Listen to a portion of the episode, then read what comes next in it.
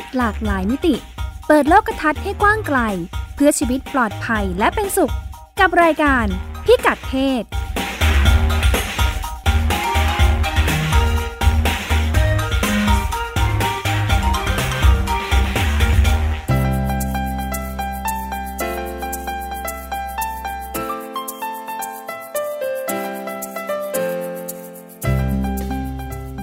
ศวันนี้ติดตามเรื่องเพศหลากหลายมิติกับเราได้ที่นี่ ช่วงเช็คอิน ปัญหาการดูแลเด็กที่ผ่านประสบการณ์ความรุนแรงของครอบครัวบุญธรรมในประเทศอังกฤษ เรื่องเพศไม่พลาด เตรียมเวที Miss and Mr. Deaf Thailand เสริมศักยภาพและความเชื่อมั่นกลุ่มคนหูหนวกที่มีความหลากหลายทางเพศ ชมรมพ่อแม่ เมื่อสังคมให้ความสำคัญกับการกอด แต่คุณพ่อมือใหม่รู้สึกไม่คุ้นเคย ฟังมุมมองและคำแนะนำจากหมอโอ แพทย์หญิงจิราพรอรุณากูล จากภาควิชากุมารเวชศาสตร์ คณะแพทยศาสตร์ โรงพยาบาลรามาธิบดี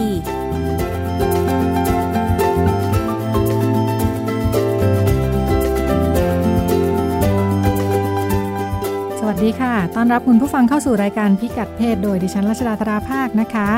วันนี้ เรามีหลากหลายเรื่องราวมาฝากกันค่ะ เริ่มต้นจากเรื่องต่างประเทศ มีประเด็นน่าสนใจเกี่ยวกับเรื่องการยกเด็กให้เป็นลูกบุญธรรมนะคะในหลายกรณีค่ะ บ้านเราก็มีระบบนี้อยู่ด้วยเหมือนกัน เดี๋ยวเราลองไปฟังว่าในของต่างประเทศ เขาทำยังไงกันบ้าง แล้วก็ปัญหาที่ เกิดขึ้นตามมา มีอะไรได้บ้าง แล้วก็มันจะเป็นบทเรียนให้บ้านเรามีความระมัดระวัง หรือว่าใช้รับมือแก้ไขยังไงได้บ้างหรือเปล่านะคะ เราไปติดตามกันในช่วงเช็คอินค่ะ ช่วงเช็คอินช่วงเช็คอิน คุณพงศธรสโรธนาวุฒินำเรื่องราวมาฝากเรากันนะคะ สวัสดีค่ะ สวัสดีครับ ค่ะ ช่วงเช็คอินวันนี้ครับ เดี๋ยวเราจะไปดูที่อังกฤษดีกว่าครับค่ะพอดีที่อังกฤษครับก็มีสถานการณ์ที่พอเหมือนเหมือนกันกับที่ประเทศไทยครับ แต่ว่าสิ่งที่พิเศษที่อังกฤษมากกว่านั้นก็คือว่ามันจะมีสถานการณ์รูปแบบพิเศษอย่างหนึ่ง ซึ่งทุกวันนี้มันกำลังเกิดขึ้นแล้วก็มีการพยายามให้ความช่วยเหลืออยู่ครับ ก็คือเรื่องการอุปการะเด็ก ระบบที่บอกว่าคล้ายกันกับบ้านเราเนี่ยหมายถึงว่าออย่างของบ้านเราเนี่ยก็คืออเรามีสถานสงเคราะห์เนอะแล้วก็เด็กเนี่ยมาจากไหนกันบ้าง ส่วนหนึ่งอาจจะเป็นเด็กที่ถูกทอดทิ้ง หรือว่ากรณีที่เด็กไม่สามารถอยู่กับครอบครัวได้ครับก็จะถูกส่งตัวเข้า สถานสงเคราะห์ค่ะ ซึ่งมีหน่วยงานของรัฐเป็นผู้ดูแล ซึ่งในบ้านเราก็คือกระทรวงการพัฒนาสังคมและความมั่นคงของมนุษย์เนอะแล้วก็วิธีหนึ่งที่จะทำให้เด็กสามารถกลับไปใช้ชีวิตได้อย่างปกติสุขก็คือ การหาครอบครัวบุญธรรมให้กับเด็กเหล่านี้ เพราะว่าถือว่าเป็นเด็กที่หลุดออกมาจากครอบครัวแล้วแต่โดยแนวคิดว่าเด็กทุกคนควรจะมีครอบครัวเนี่ยทางหน่วยงานที่เกี่ยวข้องเขาก็จะเปิดให้ครอบครัวที่อยากจะรับเด็กเนี่ยยื่นใบสมัครความจำนงเข้ามานะ แล้วก็หน่วยงานก็พิจารณาให้ว่าครอบครัวเหมาะสมที่จะรับเด็กไปหรือเปล่าคล้ายๆกันใช่ไหมคะใช่ครับเหมือนกันเลยครับสถานการณ์เดียวกันของอังกฤษก็คิดเช่นเดียวกันกับของไทยครับ ว่าเออโอเค เด็กได้ครอบครัวใหม่แล้วต้องดีแน่ๆเด็กก็น่าจะมีความสุขต้องดีแน่ๆแต่ในความเป็นจริงครับ มันมีบางกรณีเอาลูกที่เพิ่งจะอุปการะไปอะครับ กลับมาคืนที่สถานสงเคราะห์ โดยเฉพาะเด็กที่กำลังก้าวเข้าสู่วัยรุ่นจะถูกส่งกลับคืนมากที่สุด หมายถึงว่าเอาไปเอาไปเลี้ยงหลายปีเนาะเอาไปอยู่ด้วยหลายปีแล้วเนาะเอาไปอยู่ด้วยหลายปี แต่พอเด็กเริ่มเข้าสู่วัยรุ่นปุ๊บมันมีปัญหาอย่างหนึ่งเกิดขึ้นมาทำให้พ่อแม่บุญธรรมเหล่านี้ครับ รับมือต่อไปไม่ไหว หลายคนกุมขมับเลยครับว่าจนปัญญาจริงๆไม่รู้จะทํำยังไง ปกติลูกวัยรุ่นในภาวะปกติก็รับมือยากอยู่แล้วเนาะครับผม แต่เด็กเหล่านี้จะมีความพิเศษบางอย่างที่ทำให้พ่อแม่ รับมือไม่ไหวจริง ๆ เออมันมีสถิติครับจากองค์กร Adoption UK ซึ่งเป็นหน่วยงานที่ดูแลเรื่องการอุปการะเด็ก แล้วก็เก็บสถิติข้อมูล บอกว่าเราราวสองในสามของพ่อแม่บุญธรรมอะครับ ที่รับเด็กเข้ามา จะเจอปัญหาลูกใช้กำลัง ใช้ความรุนแรง แล้วก็ใช้พูดคำพูดจาหยาบคายใช้ความรุนแรงกับพ่อแม่ในบ้าน มันเกิดขึ้นได้ยังไง เขาบอกว่าเด็กเหล่านี้จำนวนหนึ่งนะครับ ส่วนใหญ่ด้วย มักจะเป็นเด็กที่ถูกทอดทิ้ง ถูกล่วงละเมิดอาจจะทางกายทางวาจา ทางใจ ทางเพศนั่งมาตั้งแต่ในวัยเด็ก ถูกทำร้าย ถูกพ่อแม่ที่แท้จริงทำร้าย ก่อนที่จะเข้าสู่สถานสงเคราะห์เออนักจิตแพทย์เด็กนะครับเขาวิเขาวิเคราะห์ว่า ประสบการณ์อย่างเงี้ย มันจะเป็นประสบการณ์ที่เลวร้ายมากสำหรับเด็กคนหนึ่ง เด็กจะจำฝังใจครับ แล้วก็มันส่งผลต่อการเจริญเติบโตทางสมอง ทางพัฒนาการทางสมองทางอารมณ์ของเด็ก เด็กจะมีพฤติกรรมมีแนวโน้มครับ ไม่ใช่อาจไม่ใช่อาจจะ มีแนวโน้มที่จะมีพฤติกรรมรุนแรงเมื่อโตขึ้น มีความที่เขาเรียกว่าเป็นภาวะทางจิตใจคือ มีความไม่ผูกพันนะครับ เพราะกลัวมีความหวาดกลัวที่จะถูกทอดทิ้ง ก็เลยค่อนข้างที่จะปิดใจไม่ผูกพันกับผู้อื่น ดังนั้นพอเด็กเมื่อโตขึ้นมา มันจะมีแนวโน้มสูงมากที่จะเป็นเด็กที่ก้าวร้าวใช้ความรุนแรงจิตแพทย์เด็กยังบอกอีกว่า ความอบอุ่นในบ้านในครอบครัวใหม่อะครับ หรือว่าการเลี้ยงดูที่เหมาะสมอย่างเดียวมันไม่พอ มันต้องเอาต้องเอาลูกลูกมาพบจิตแพทย์เด็กอย่างสม่ำเสมอ แล้วก็ ให้ผ่านกระบวนการรักษาที่ต้องใช้ระยะเวลายาวนานเหมือนกัน แต่ในความเป็นจริงแล้วนะครับ พ่อแม่ที่รับอุปการะเด็กไปบอกว่าสถานสงเคราะห์เองไม่เคยบอกอะไรเลย เกี่ยวกับว่าเด็กคนนี้เคยเจออะไรมา ตัวเองไม่มีข้อมูลเหมือนกันว่าเด็กเหล่านี้ เคยผ่านอะไรมาบ้าง พ่อแม่ทุกคนเข้าใจครับว่า พ่อแม่ที่รับอุปการะครับ ทุกคนเข้าใจว่าไม่ใช่ความผิดของลูกที่ลูกโตขึ้นมา แล้วกลายเป็นเด็กที่มีอารมณ์รุนแรง แต่เป็นเพราะว่าลูกมาได้รับประสบการณ์ที่ไม่ดีมาตั้งแต่เด็กแล้วตัวเองจำฝังใจ พ่อแม่เองนะครับ มีเคสหลายเคสเหมือนกันบอกว่า พ่อแม่อยากช่วยลูกมาก อยากให้ลูก หายจากอาการความเครียดความหวาดวิตกอย่างเหล่านี้ แต่ตัวเองก็จนปัญญาจริง ๆ เพราะว่าพอลูกโตขึ้นแล้วมันยิ่งรักษายากขึ้นครับ มีเคสจาก BBC เล่าว่าตัวเองเป็นแม่ที่รับลูกคนนี้มาตั้งแต่อายุสองขวบ แต่พอเด็กอายุสิบสองปุ๊บ ปัญหาทุกอย่างที่มันจำสะสมมาแล้วมันกลายเป็นปัญหาพฤติกรรมเมื่อเข้าสู่วัยรุ่น มันปะทุขึ้นมา แล้วทำให้ตัวเองอะ ต้องเอาลูกไปคืนสถานสงเคราะห์ แม่เองที่เป็นแม่บุญธรรมก็เล่าทางน้ำตาว่า เธอรู้สึกหัวใจสลายมากที่ลูกเป็นแบบนี้ แต่รับมือไม่ได้แล้วจริง ๆ เพราะลูกมีอาการก้าวร้าวรุนแรงมากในระในระดับที่ว่ากระโดดขึ้นไปบนหน้าต่างบ้านตัวเอง แล้วขู่ว่าจะขอฆ่าตัวตาย ทะเลาะกับแม่อุปการะนะครับ ในระดับที่ใช้กำลังด้วยการใช้เตะแม่เอาหัวถีบแม่ใช้คำหยาบคาย ขณะเดียวกันตัวแม่ที่เป็นแม่บุญธรรมอุปการะลูกไปก็บอกว่า ตัวเองมีอาการเครียดขนาดหนัก ต้องไปหาพบแพทย์ แล้วก็รู้สึกว่าตัวเองอะโทษตัวเองอยู่ตลอดเวลาว่าตัวเองที่ผ่านมาเลี้ยงลูกไม่ดีหรือว่าอะไร แต่ในทางเดียวกันครับ หมอเองก็บอกว่าการเลี้ยงดูนะครับ มันไม่ได้ตอบโจทย์ทั้งหมด ยังไงก็ตามก็ต้องพาลูกไปหาจิตแพทย์อยู่ดี แต่ทีเนี้ยการขัดแคลนข้อมูลก็เป็นปัจจัยสำคัญที่ทำให้เกิดเรื่องนี้เกิดขึ้นอองค์กร Adoption UK ครับเขาบอกว่า พ่อแม่ควรจะต้องเข้าใจสถานการณ์ของลูกแต่ละคนที่เคยผ่านมาจะได้จัดหาการเลี้ยงดูที่ดีที่สุด ดังนั้นระบบอุปการะในอังกฤษนะครับเขาก็มีการพูดคุยกันถึงว่าควรจะพัฒนาอย่างไรต่อ มองว่าระบบอุปการะณ ปัจจุบันนี้ครับ ยังไม่ตอบโจทย์มากเพียงพอ ยังขาดแคลน สภาพปัญหา การเก็บข้อมูลสภาพปัญหาที่มาจากบ้านเก่าบ้านเดิม หรือว่า สภาพปัญหาที่เด็กคนนั้นเคยเจอ ขณะเดียวกันครับ ในอังกฤษก็ยังไม่มีระบบติดตาม ระบบสอบถามว่าเด็กที่อยู่บ้านใหม่แล้วเนี่ย มีสภาพเป็นยังไง ยังไม่ได้ติดตามว่าโอเคไหมที่คุณมาอยู่บ้านใหม่นี้กับกับพ่อแม่บุญธรรมรายใหม่ แล้วก็ขณะเดียวกันครับ ก็ยังไม่มีแหล่งทุนที่จะสนับสนุนในการรักษาเด็กที่เคยผ่านความรุนแรงมาตั้งแต่เด็ก มีเสียงวิพากษ์วิจารณ์เหมือนกันครับ โดยเฉพาะ คนทั่วไปแล้วก็คนอื่น ๆ ที่ไม่ได้รับอุปการะเด็กครับ BBC เขารายงานว่า พ่อแม่ที่รับอุปการะเด็กไปแล้วเจอสภาพปัญหาแบบเนี้ย พวกเพื่อนบ้านหรือว่าคนทั่วไปที่ไม่ได้รับเด็กมา จะมองว่าพ่อแม่เหล่านี้ก็หาเรื่องเอาเองนี่ ก็น่าจะรู้แล้วว่าตัวเองอะ น่าจะเจอเรื่องอะไร แต่พ่อแม่บุญธรรมส่วนใหญ่ อันนี้คิดในมุมตัวเองนะว่าถ้าเป็นเราเองนะครับ เราก็ไม่รู้หรอกว่า ตขึ้นมาเราจะเจอสถานการณ์แบบนี้พอพ่อแม่บุญธรรมเองก็ก็รู้ดีว่าตัวเองอะ ให้ความรักแล้วก็ให้การเลี้ยงดูที่เหมาะสมที่สุดแล้วสำหรับเด็กการเลี้ยงดูเด็กคนคนหนึ่งครับ ดังนั้นก็เลยมีแนวคิดครับว่าต่อไป อันนี้กำลังจะเริ่มต้นทำครับที่อังกฤษว่า ต่อไปอังกฤษจะต้องเริ่มมีกองทุนช่วยเหลือสำหรับในการรักษาเด็กที่เผชิญกับสภาวะความรุนแรงเมื่อในวัยเด็กครับ ขณะเดียวกันครับในโรงเรียนก็ต้องมีครูเข้ามาติดตาม แล้วก็จัดการดูแลเด็กที่เจอสภาพปัญหาแบบนี้มาโดยเฉพาะครับ ในในไทยมีมีการพูดถึงเรื่องนี้มากน้อยแค่ไหนครับคุณรัชดาเออดิฉันเคยไปดูระบบที่ดูแลเรื่องการหาครอบครัวบุญธรรมแล้วก็การดูแลอะไรเงี้ยนะคะ แทบจะแอบคิดว่าเท่าที่ฟังนะ ของเราเนี่ยก็มีมีการดูแลค่อนข้าง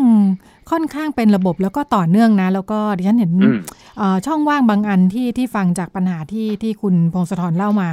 ออย่างนี้ฉันเคยไปดูของที่เขาเรียกอะไรแบบชื่อศูนย์ขอโทษจำชื่อจริงไม่ได้ เขาเรียกศูนย์บุตรอของที่กระทรวงการพัฒนาสังคมและความมั่นคงของมนุษย์เนี่ยเขาก็จะจัดแฟ้มไว้เลยว่ามีครอบครัว ที่มาขอเด็กเพื่อจะไปเป็นลูกบุญธรรมเนี่ยใส่แฟ้มใส่แฟ้มไว้เนาะแล้วก็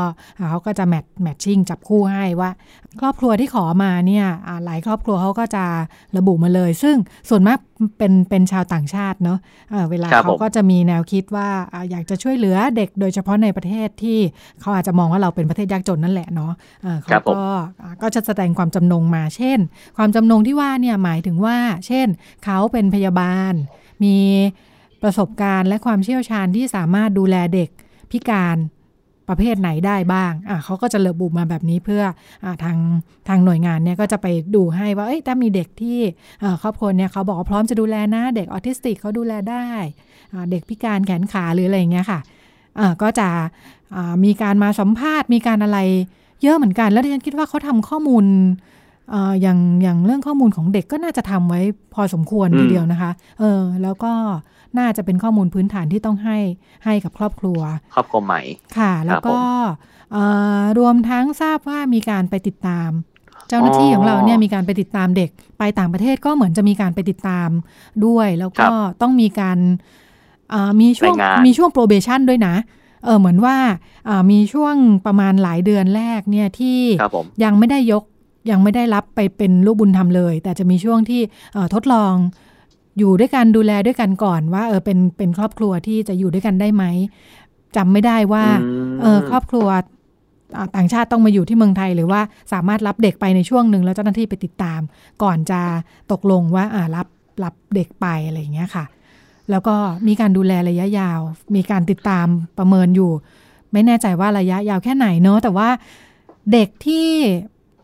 เป็นเด็กไทยแล้วไปเติบโตในครอบครัว เช่นไปอยู่ต่างประเทศเนี่ย จะมีการกลับมาพอโตแล้วเขาจะมีกิจกรรมที่แบบกลับมาเยี่ยม กลับมาเยี่ยมบ้านเกิด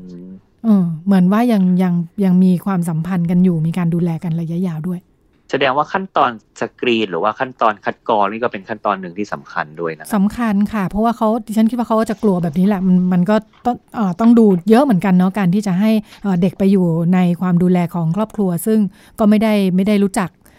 แม้แต่หน่วยงานที่รับผิดชอบเองก็ไม่ได้รู้รายละเอียดมากของครอบครัวที่ยื่นความจำนงเข้ามา แต่ว่าก็ก็น่าสนใจดิฉันไม่แน่ใจว่าอย่างอย่างกรณีของอประเทศอังกฤษที่คุณพงศธรมาเล่าให้ฟังมันจริง ๆ ระบบมันมีมานานแล้วเรื่องการยกบุตรบุญธรรมรับบุตรบุญธรรมเนาะทำไมถึงใช่ครับระบบนานมาแล้ว ใช่ทำไมถึงเพิ่งมีกรณีแบบนี้ เป็นเพราะว่าเด็กเด็กในยุคปัจจุบันถูกกระทำรุนแรงเพิ่มขึ้นหรือเปล่า เออที่ถึงขั้นเออไม่ได้มีเหมือนว่าระบบไม่ได้รองรับดีพอ แล้วก็จนถึงขั้นครอบครัวไม่สามารถดูแลได้ต้องกลับคืนเนาะเพราะว่าอย่างเวลาฟังอย่างเงี้ยก็ในเป็นต่างประเทศในครอบครัวก็มีความตั้งใจมากที่จะดูแลเด็กอย่างถึงที่สุดเนาะอืมใช่ครับค่ะ อืมคิดว่ามันน่าจะถึง คิดว่ามันน่าจะเป็นปัญหามาเนิ่นนานแล้วล่ะครับ แต่ว่ามันน่าจะปรากฏให้ชัดในยุคยุคนี้มากกว่า ค่ะ ก็เป็นเรื่องครอบครัวที่เชื่อมโยงกับเรื่องเด็กๆนะคะ ซึ่งอยู่ในเรื่องราวที่เรานำมาฝากกัน แล้วก็เป็นช่วงเช็คอินนะคะ แล้วเดี๋ยวเราไปกันต่อ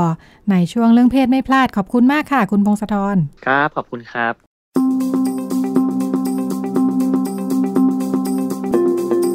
รื่องเพศไม่พลาด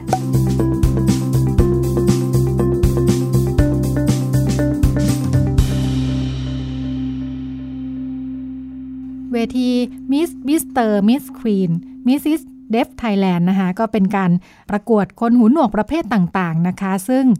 ส่งตัวแทนผู้ที่ชนะของประเทศไทยเนี่ยก็จะได้รับการส่งไปประกวดในเวทีนานาชาติด้วยนะคะ ซึ่งในประเทศไทยเนี่ยเราเริ่มมีการจัดประกวด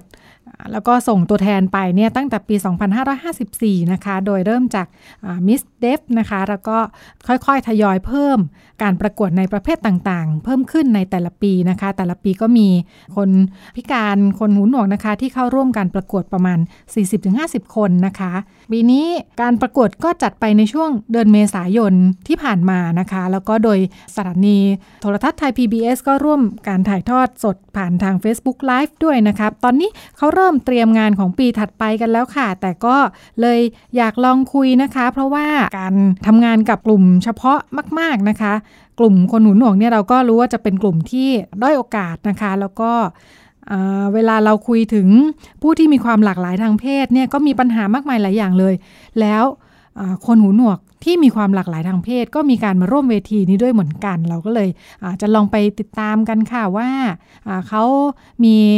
ชีวิตมีสถานการณ์ในชีวิตยังไงบ้างนะคะ วันนี้ดิฉันคุยกับคุณต้นฝน ภูมิลานะคะ รองผู้อำนวยการกองประกวด Miss and Mr. Deaf Thailand นะคะ สวัสดีค่ะ สวัสดีค่ะ ค่ะ คุณต้นฝนอออยากให้คุยให้ฟังค่ะว่าในกลุ่มของคนหูหนวกนะคะ ที่เป็นกลุ่ม LGBT เป็นกลุ่มที่มีความหลากหลายทางเพศเลยที่มาเข้าร่วมการประกวดในปีที่ผ่านมาค่ะ ส่วนมากเขาเป็นใครยังไงกันบ้างค่ะ เขาทำงานอะไรกันค่ะอืมค่ะ คือกลุ่ม LGBT หรือว่า Miss Deaf Queen Thailand เนี่ยนะคะ ที่มาประกวดเนี่ย มีความหลากหลายจริง ๆ มีความหลากหลายทางเพศแล้วก็มีความหลากหลายทางที่มาด้วย คือแต่ละคนมาจากทุกต่างที่กันเลยค่ะ มาจากทั่วประเทศมีอาชีพที่แตกต่างกันเลย มีทั้งตั้งแต่เป็นเด็กมัธยม อายุน้อยสุดเป็นน้องม .5 นะคะ เรียนอยู่ที่ฉะเชิงเซาแล้วก็มีไปจนถึงพนักงานบริษัทต่างๆ แล้วก็มีเป็นคนที่ได้มงเนี่ยเป็นสาวโรงงานนะคะ เป็นโรงงานรถยนต์ยี่ห้อหนึ่งอยู่ที่จังหวัดลำพูน คือมีความหลากหลายมากค่ะ ในในอาชีพของแต่ละคนค่ะมันสะท้อนไหมคะว่า คนกลุ่มที่หูหนวกพิการหูหนวกเขาก็ได้รับการยอมรับในแง่ของการประกอบอาชีพต่าง ๆ พอสมควรจริง ๆ การยอมรับเนี่ยไม่ได้ร้อยเปอร์เซ็นหรอกนะคะ ในเรื่องของการประกอบอาชีพต่างๆ คือทุกคนก็ยังต้องดิ้นรนเหมือนกันกับหูดีหูหนวกเหมือนกันค่ะ การทำงานไม่ได้ไม่ได้มีสิทธิพิเศษแตกต่างกันมากเท่าไหร่เลย อาจจะมีโอกาสน้อยกว่าด้วยซ้ำในการทำงานที่ต่างๆ เพราะว่าเรื่องจำ ในข้อจำกัดของความเอ่อของการสื่อสาร เพราะฉะนั้นเขาจะได้ทำงานในรูปแบบที่เป็นเหมือนกับว่าอยู่หน้าคอมพิวเตอร์อยู่ในอะไรที่มันเป็นแบบไม่ต้องสื่อสารกับคนนะคะอยู่ในเป็นสต็อกของดูแลข้อมูลต่างๆ อะไรอย่างเงี้ยค่ะ ซึ่งในแต่ละบริษัทเนี่ยถ้าพูดถึงคนที่ทำงานบริษัทเนี่ย คือแต่ละบริษัทเขาก็ถ้าบริษัทใหญ่ ๆเขาเหมือนเป็นกฎหมายบังคับ ว่าจะต้องมีพนักงานที่เป็น กลุ่มผู้พิการจำนวนเท่านี้เท่านี้เท่านี้นะอะไรอย่างเงี้ยค่ะ ซึ่งก็ไม่ได้มีเยอะมาก อย่างเช่นหนึ่งร้อยคนจะต้องมีหนึ่งคนอะไรประมาณเนี้ยทำให้น้องๆ เนี่ยเราอ่าก็ทำให้มีงานกันไม่ค่อยเยอะเท่าไหร่ คือหลายคนก็จะเป็นแบบว่าเหมือนบางคนก็จะทำทำขนมขายทำอ่าอย่างเช่นคนที่ได้หนึ่งปีที่แล้วนะอ่าปีสองพันสิบสิบแปดนะคะ ก็จะเป็นทำแซนด์วิชไปขายตามรถไฟอะค่ะ คือขึ้นรถไฟ ไปเรื่อยๆอะค่ะ ขายไปเรื่อยๆอะไรแบบนี้เหมือนกันมีความหลากหลายมาก ซึ่งมันก็ยังเป็นอุปสรรคอยู่นะคะ ทั้งไม่ใช่แค่ว่าไม่ใช่เพราะว่าเขาเป็น LGBT แต่ว่าเป็นเพราะว่าเขาเป็นคนหูหนวกคือเป็นอุปสรรคตั้งแต่แรกเลยมากกว่า ค่ะะแล้วยิ่งพอมีความเป็นหลากหลายทางเพศเป็น LGBT ซ้ำเข้าไปอีกเนี่ยทำให้ชีวิตของเขาลำบากกว่าคนหูหนวกทั่วไปอีกไหมคะอ่าจริงๆ LGBT เนี่ยชีวิต ลำบากกว่าคนหูหนวกทั่วไปไหมสำหรับคนว่าไม่นะคะ เพราะว่าคนหูหนวกเนี่ย ข้อดีของเขาเลยก็คือว่าเขาจะไม่เหยียดเพศกัน คือเหมือนกับว่าเขามีความบกพร่องทางการได้ยินอยู่แล้วเนาะเขาก็ทุกคนเหมือนมีความบกพร่องเหมือนกันเนี่ยเขาจะไม่มาเหยียดเพศกันอีก ไม่ซ้ำซ้อนขนาดนั้น จะไม่ได้แบบมานั่งเหยียดคือสามารถที่จะผู้หญิงผู้ชายสามารถเป็นเพื่อนกับสาวประเภทสองได้ เป็นเพื่อนกับเกย์ได้อะไรเงี้ยค่ะ หรือแม้กระทั่งผู้ชายแท้ๆก็สามารถคบกับ สาวประเภทสองได้อะไรเงี้ยเขาจะไม่รังเกียจตรงนี้เลย ค่ะ คิดว่าเป็นเพราะอะไรที่ทำให้มีความแตกต่างกับคนทั่วไปในในประเด็นนี้ค่ะเอ่อด้วยความที่เขามีความบกพร่องอยู่แล้วนะคะ ทุกคนเหมือนกับว่าเขาก็เป็นคนกลุ่มน้อย ในในสมมติเอาเอาแค่ในประเทศไทยก่อน เหมือนกับเขาเป็นคนกลุ่มน้อยเขาก็ต้องแบบรักกันให้มันมากๆขึ้นอะไรอย่างเงี้ยเนาะเพราะฉะนั้นเนี่ยความพิการตรงนี้ของเขามันไม่ได้ทำให้เขาแบบว่า มันทำให้เขารู้สึกเหมือนกับว่าเขามีข้อด้อยข้อบกพร่องอยู่แล้ว เขาไม่มานั่งแบบว่าคิดถึงข้อบกพร่องอื่น ๆ อีกอะไรเงี้ยค่ะ ไม่ใช่ว่าแบบว่า โอ้อาจจะมีบางคนแบบอะไรพิการแล้วยังเป็นกระเทยอีกอะไรเงี้ย ไม่ใช่เขาจะไม่มองตรงนั้นเลยเขาก็จะมองว่าเออสนุกสนานเป็นเป็นเป็นเกย์เป็นกระเทยเป็นอะไรเนี่ยก็เป็นคนเหมือนกันอะไรเงี้ยเป็นคนหูหนวกเหมือนกันเขาจะแยกแค่แบบว่าเป็นคนหูหนวกกับคนหูตึงอะไรเงี้ยค่ะเขาไม่ได้มานั่งแบบว่าดูถูกกันในเรื่องนี้เลย ค่ะ งั้นถ้าเปรียบเทียบในแง่ของกลุ่มหูหนวกที่มีความหลากหลายทางเพศนะคะ เขาต่างจากคนทั่วไปที่มีความหลากหลายทางเพศไหมคะคนหูหนวกที่มีความหลากหลายทางเพศ ถ้าพูดในเรื่องของข้อแตกต่างอะนะคะ คือด้วยความที่เขามีภาวะทางการได้ยินเนาะ แต่มันอาจจะเป็นเรื่องของอ่ารสนิยมความชอบหรืออะไรเงี้ยมากกว่า แต่จริง ๆ แล้วค่ะเขามีความ คือกลุ่มคนเหล่านี้คนที่เป็น LGBT เขาจะมีความทะเยอทะยานความสามารถที่มากกว่าปกติเหมือนกับว่าเขาจะต้องแบบผลักดันตัวเองดีตัวเองให้แบบว่าประสบความสำเร็จในชีวิตอยู่แล้วอะไรเงี้ยค่ะคนที่เป็นสาวประเภทสองของ หรือว่าเป็นเกย์ของคนหูหนวกก็เหมือนกัน ส่วนใหญ่จะมีแบบมีงานที่ดีทำมีมีเงินใช้หรือว่ามีอะไรอย่างเงี้ยคือเขาก็ขยันแล้วก็มีความสามารถพิเศษเหมือนกัน ข้อแตกต่างจริงก็คือเป็นเรื่องของการที่ไม่ได้ยินแค่นั้นเลยค่ะ แต่เขามีความมีความพยายามมากจริง ๆ ค่ะส่วนของเวทีประกวดที่เปิดในส่วนของ LGBT ขึ้นมานี่เราจัดหลายปีหรือยังคะ ที่เพิ่มประเภทนี้ขึ้นมาอ่าจริงๆประเภทนี้มาตั้งแต่ปี 2011 แล้วนะคะ ค่ะ แต่ว่าก็ไม่ได้มีตลอด อาจจะมีช่วงที่แบบว่าไม่ได้ตัดบ้างอะไรเงี้ยค่ะ สลับไปเว้นไปอะไรเงี้ยแล้วแต่ แล้วแต่เรื่องของงบประมาณในแต่ละปีมากกว่า ที่เราจะหาสปอนเซอร์ได้เท่าไหร่อะไรเงี้ยค่ะ แล้วก็แต่ว่าช่วงปีหลังๆ เนี่ยคือคนด้วยความที่เป็นสาวประเภทสองเขาจะมีความสนใจในเรื่องของการประกวดอยู่แล้วเขามาสมัครกันเยอะมาก แต่ว่าเราก็รับได้แบบได้เท่าที่เท่าที่เราไหวนะคะ ก็เลยแบบรับไม่ได้หมดอะไรอย่างเงี้ยค่ะแล้วมีการสนใจเยอะมากจริง ๆ ตั้งแต่แรกเลย อืมค่ะ ค่ะอ่าเปิดรับเท่าไหร่แล้วเขามาสมัครกันเท่าไหร่คะในส่วนของอ่า LGBT แต่ละปีไม่เท่ากันอะนะคะอ่าถ้าอย่างปี 2020 เนี่ย เราหรือ 2019 ที่ผ่านมาเนี่ยเอ่อตอนนั้นเรารับได้แค่ประมาณ 10 คนเนาะรับได้แค่ 10 คน แต่คนมาสมัครนี่ก็คือแบบ 20-30 คนเลย ปี 2019 นี่ก็เพิ่งเปิดรับสมัครวันนี้วันแรกนะคะ ก็เลยเดี๋ยวดูว่าคือเรารับได้แค่สิบห้าคน เดี๋ยวมาดูกันว่าจะสมัครกี่คนอันนี้ยังไม่ยังไม่แน่ใจว่าจะมีกี่คนบ้างค่ะค่ะในส่วนของอกลุ่มกลุ่มหลากหลายทางเพศเรากำหนดประเภทยังไงคะ เป็นผู้หญิงข้ามเพศหรือว่ามีอื่น ๆด้วยหรือเปล่าคะเป็นไม่ได้เป็นผู้หญิงข้ามเพศก็ได้ค่ะ คือ เป็นสาวประเภทสองที่สามารถที่แต่งหญิง แต่งหญิงไม่ผมยาวอะไรเงี้ยค่ะ หรือถ้าไม่ผมยาวก็ใส่วิกได้อะไรเงี้ยค่ะ คือสามารถแต่งหญิงได้หรือว่าบางคนอะ เหมือนกับยังไม่ได้ยังไม่ได้ผ่าตัดแปลงเพศ ก็สามารถประกวดได้ หรือผ่าตัดแปลงเพศก็สามารถประกวดได้เหมือนกัน ไม่ได้จำกัดตรงนี้เลยค่ะค่ะ เท่าที่ทำงานในเรื่องในเรื่องเพศนะคะในเรื่องสุขภาพด้วยเนี่ยกลุ่มคนหูหนวกเองก็เป็นกลุ่มหนึ่งที่มีปัญหาในในการไปใช้บริการสุขภาพนะคะ เรื่องเนื่องจากอุปสรรคในด้านการสื่อสาร ในขณะที่กลุ่ม LGBT เองเนี่ยเวลาไปใช้บริการสุขภาพก็เจอปัญหาเรื่องอเจ้าหน้าที่อาจจะไม่เข้าใจว่าควรจะปฏิบัติยังไงนะคะ พอเป็นกลุ่มหูหนวกที่เป็น LGBT ด้วย เขามีปัญหาเรื่องการไปใช้บริการสุขภาพไหมคะยังไงบ้างจริงๆมีปัญหาอยู่แล้ว เพราะว่าหนึ่งเลยก็คือ อย่างเช่นไปโรงพยาบาลเนี่ยคือล่ามในประเทศไทยมีน้อยมากค่ะ ไม่เพียงพอล่ามส่วนใหญ่ก็จะอยู่ในกรุงเทพด้วย เลยทำให้แบบว่าเวลาที่เขาต้องไปเนี่ยเขาจะต้องมีการขอบริการล่าม แต่ถ้าล่ามไม่มีหรือว่าบางทีมันเป็นเรื่องฉุกเฉินจริงๆเนี้ยค่ะ ก็ลำบากมากก็ก็เห็นว่าหลายคนอะ คือจะพยายามแบบว่าไม่ป่วยจะพยายามแบบแข็งแรงกัน เพราะว่า ไปหาหมอนี่เป็นเรื่องใหญ่เลย การจะสื่อสารการจะอะไรอย่างเงี้ยค่ะ เป็นเรื่องค่อนข้างใหญ่เหมือนกัน แล้วก็ก็เลยทำให้แบบว่าถ้าใครที่เป็น LGBT แล้วรักษาสุขภาพตัวเองไม่ดีในเรื่องของการเรื่องเพศในเรื่องของการป้องกันเกี่ยวกับเพศสัมพันธ์อะไรเงี้ยค่ะ ก็มีปัญหาในเรื่องของโรคทางเพศสัมพันธ์เหมือนกันนี่เหมือนกันเลย ค่ะค่ะปกติเขาต้องทำยังไงคะะที่ที่คุณต้นฝนพูดถึงการไปขอล่ามอย่างที่ว่าปกติบริการล่าม สำหรับคนหูหนวกเป็นยังไงบ้าง ก็แล้วแต่นะคะมันมันอยู่ที่เขตที่เขาอยู่อะไรเงี้ยเขาสามารถที่จะแบบอ่าถ้าอยู่กรุงเทพอ่าขอมาทางสมาคมก็ได้หรือว่าอ่าถ้าต่างจังหวัดก็จะเป็นพวกเอ่อพ่อมาเจ้าจังหวัดหรือว่า